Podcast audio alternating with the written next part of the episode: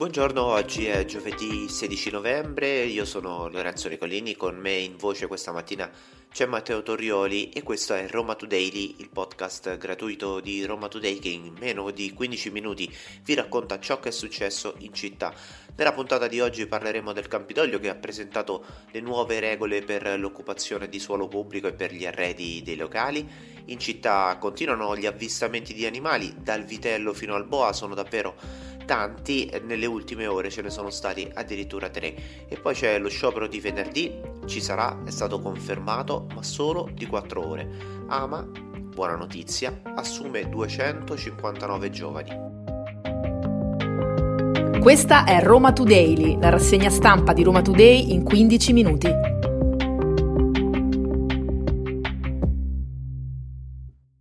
Buongiorno, partiamo come di consueto dando uno sguardo alle home page dei quotidiani online. L'apertura di Roma Today questa mattina è eh, con un pezzo della sezione dossier, la sezione a pagamento, eh, che parla di Ama, o meglio eh, dei dipendenti Ama al lavoro, ma da mesi non arrivano i rifiuti. Ama è il mistero dell'impianto fantasma. Questo è il titolo dell'articolo firmato Ginevra Nozzoli. Da quattro mesi i compattatori hanno smesso di scaricare, la struttura però continua a stare aperta e i lavoratori a timbrare il cartellino. Eh, in questo impianto da giugno non arriva un, rinfi- un rifiuto. Eh, vi invitiamo a eh, leggere questo pezzo che ci racconta questa cattedrale nel deserto di Ama. E dando uno sguardo alla home page restiamo sempre in tema di rifiuti perché c'è un altro articolo eh, che eh, riguarda Ama, riguarda la eh, raccolta dei rifiuti ingombranti perché quattro centri sono stati chiusi, su tre di questi è intervenuta Arpa Lazio. C'è un altro articolo firmato Ginevra Nozzoli che appunto racconta come i centri di raccolta del secondo municipio, del eh, quarto municipio e del quindicesimo municipio eh, sono stati chiusi, quindi per saperne di più vi invitiamo alla lettura. Chiudiamo con Roma Today parlando di un terzo articolo, quello dei campi Rom, verso la chiusura si parte da eh, Casallombroso, c'è il progetto definitivo, l'importo stanziato è di 900.000 euro. Diamo uno sguardo anche alle homepage degli altri quotidiani, eh, Repubblica, oltre alla questione dei Deor, che poi parleremo più avanti, dà spazio anche all'ultimo saluto a Gaia Menga, la ragazza di appena 13 anni morta sulla Laurentina, un peluche e la maglia della Lazio autografata da Immobile per il suo funerale. E poi c'è l'home page del ehm, Corriere della Sera eh, che dà spazio tra le altre cose anche al caldo anomalo temperature di 6 gradi sopra la media, ma è partita già l'accensione dei riscaldamenti in alcuni eh, condomini, insomma lo abbiamo eh, già sentito con riscaldamenti già accesi eh, in qualche palazzo, già negli uffici pubblici e privati. E poi c'è il messaggero che invece dà spazio alla cronaca eh, giudiziaria, ma non solo perché sottolinea anche come eh, a Roma arrivano i campionati mondiali di bartending e sarà festa, insomma, si beve, dai. E smorziamo subito i toni di questa puntata con una notizia leggera perché è sempre più zoo capitale. Dopo il leone di Ladispoli, ecco il vitello di Vitinia, la volpe a Valmelania e il boa a Torbella Monaca. Sembra quasi una barzelletta, ma in realtà è quello che è successo nelle ultime ore a Roma. Nel primo caso, quello del vitello, a dare l'allarme è stata una residente che ha pubblicato anche un video con eh, l'atipico incontro con l'animale avvenuto nel traffico di fatto. Eh, confuso, il vitello è scappato di corsa tra la paura dei presenti, da quanto si apprende. Eh, l'animale dovrebbe essere, anzi è stato senza il condizionale perché poi lo abbiamo verificato, recuperato da un allevatore e riportato nella tenuta dalla quale si era allontanato. La volpe invece non è la prima volta che viene avvistata a Roma eh, l'ultimo avvistamento è stato fatto vener- martedì pomeriggio, scusate, era in una scuola, o meglio sulle scale di emergenza del presso eh, scolastico Angelo Mauri, siamo nella zona di Villaggio Angelini, eh, Valmelania, insomma, per intenderci.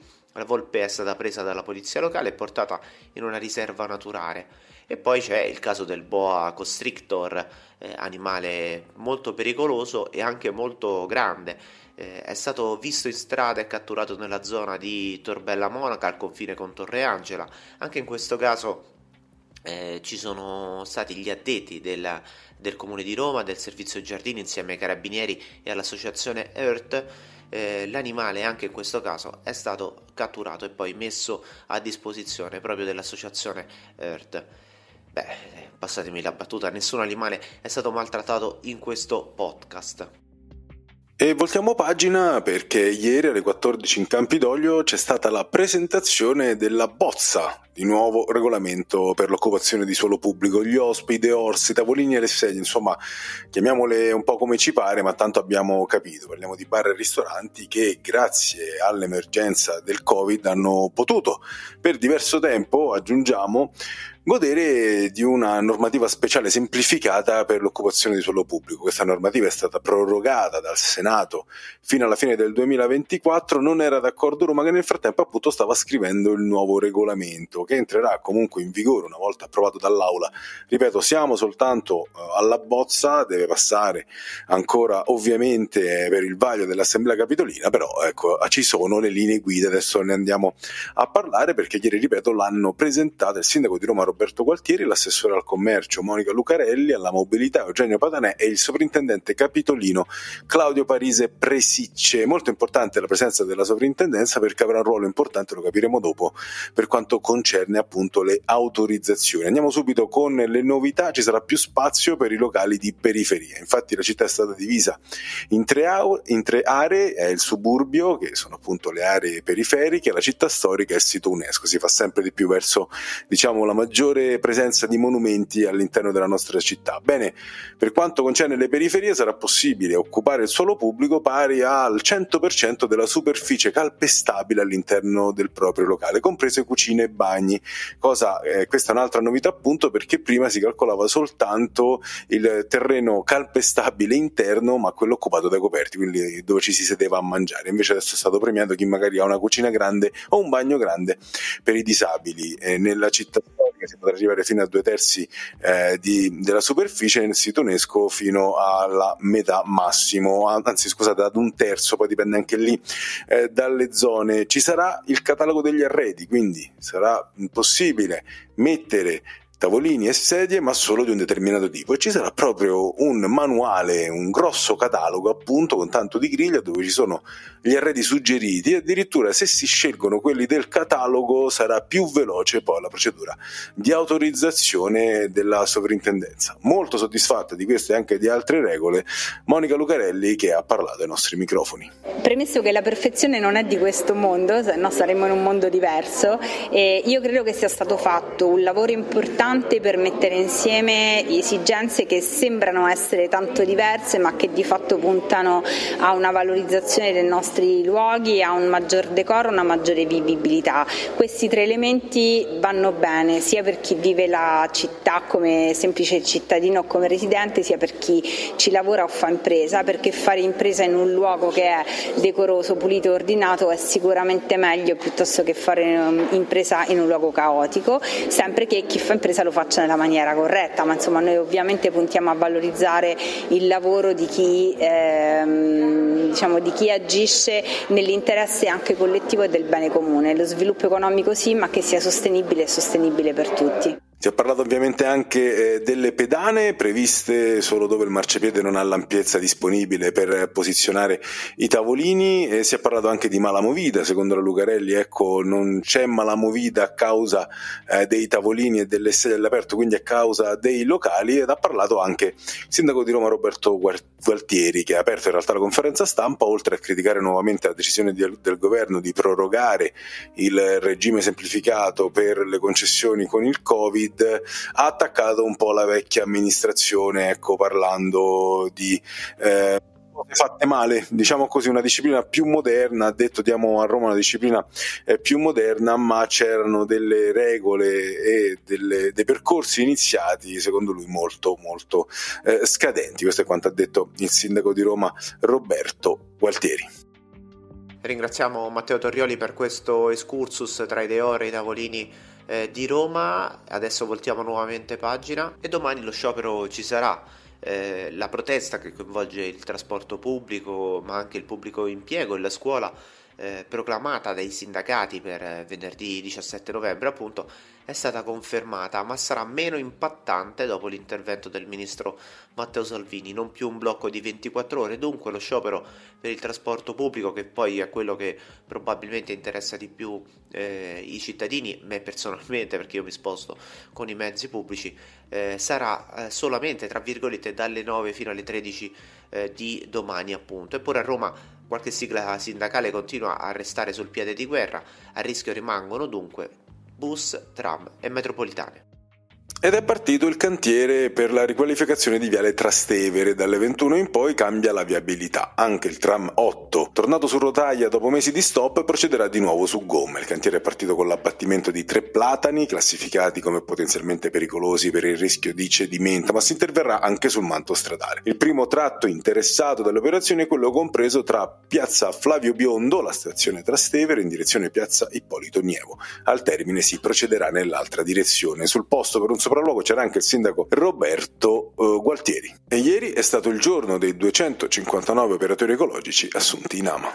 Vi presento i 259 nuovi assunti di AMA eh, qualificati che hanno passato la selezione e che sono, saranno la prima linea di un'AMA rinnovata per rendere Roma più pulita, più bella, ma anche essere protagonisti di una grande transizione verso l'economia circolare.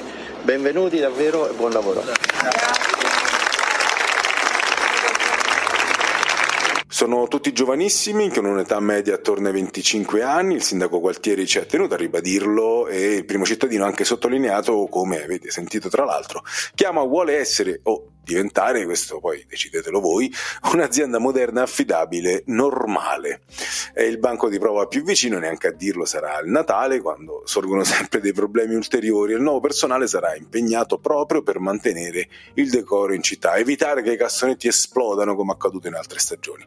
E tra l'altro, come ha spiegato il presidente di, di Ama, Daniele Pace, al microfono di Roma Today c'è grande attesa per l'esordio di queste nuove leve mi pare diciamo, che le difficoltà siano rientrate, stiamo proseguendo eh, nella regolarizzazione del servizio di raccolta, abbiamo riniziato il lavaggio delle strade, abbiamo messo dei presidi fissi e mobili in moltissimi punti della città e adesso diciamo, da dopo Natale, che è la prossima grande sfida, affronteremo il tema dello spazzamento in maniera scientifica in tutte le zone della città. Quindi queste nuove forze serviranno ancora di più?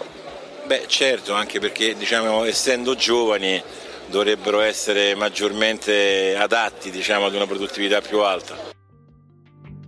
E adesso chiudiamo con una notizia di cronaca, in realtà è stata una bella notizia seppur eh, stiamo parlando di un fatto drammatico perché una vigilessa ha salvato la vita a un uomo. Siamo nella zona del Tufello, nella mattinata di ieri la vigilessa insieme ad altri colleghi stava rilevando un incidente stradale all'incrocio tra via delle isole Cursolane e piazza degli Ugani, quando all'altezza della cabina delle fototessere un uomo ha urlato e ha attirato la sua attenzione. Eh, la vigilessa è accorsa, eh, c'era un uomo, eh, un anziano di 75 anni che era in una pozza di sangue eh, la vigilessa immediatamente ha premuto con le mani eh, sulla giugulare dell'uomo, di fatto bloccando eh, il dissanguamento e grazie al suo intervento eh, si è evitato il peggio, si è evitata la morte. Il 118 infatti è arrivato quando l'uomo era ancora in vita e, ha, e lo ha portato in codice rosso eh, al Pertini. Che cosa è successo? Eh, stando a quanto riportato proprio dalla, dalla, polizia locale, quell'uomo aveva deciso di commettere un gesto estremo, aveva infatti in mano una lametta con cui si era tagliato e fortunatamente l'intervento della vigilessa gli ha salvato la vita. Questa dobbiamo dirlo, è una buona notizia. E questa era l'ultima notizia di oggi, Roma Today vi dà appuntamento a domani venerdì 17 novembre, vi ricordiamo che ci potete ascoltare tutte le mattine dal lunedì al venerdì dalle 7 e un quarto del mattino in poi su Spotify, Apple Podcast e sull'applicazione di Roma Today. Alla prossima! Avete ascoltato Roma Today, la rassegna stampa di Roma Today in 15 minuti.